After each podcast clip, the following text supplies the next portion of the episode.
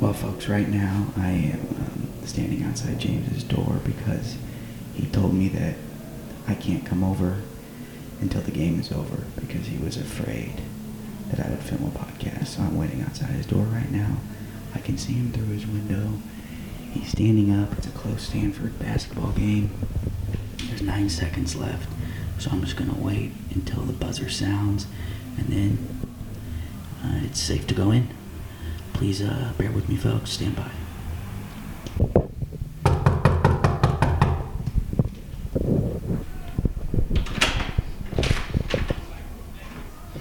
Hey, is the game over? Yeah, it just ended. Yeah, and I was tracking it on my phone. Sorry about the loss. Matt Max is sleeping on the on that chair over there. He- Oh. He's sick. Sorry, Max. Okay. Um, all right, everyone. Well, uh, James didn't notify me that this was going to be a thing. He's trying to record a podcast right now. I'm sorry, Max. Don't worry about it. You're sick. I understand. You stay there. We, I will go away. Um. Okay, folks. Uh, looks like we're gonna have to uh, postpone this episode.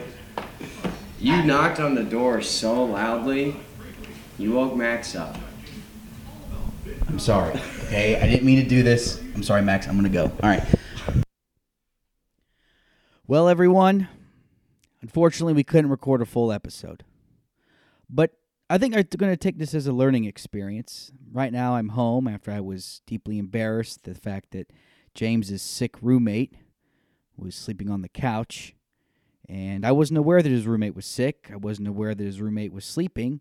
I actually heard James clap while I was waiting in a stairwell, so I didn't had no signs, didn't see him the roommate sleeping through the window, couldn't see that angle. Um, but you know, I'm just trying. You know, I'm, I'm gonna find my voice.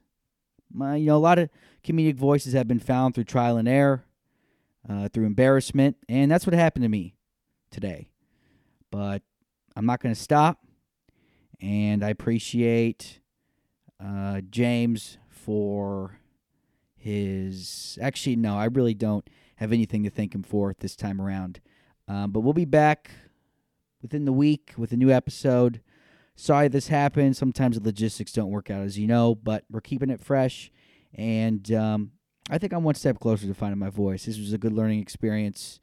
And uh, thanks for listening, and have at it.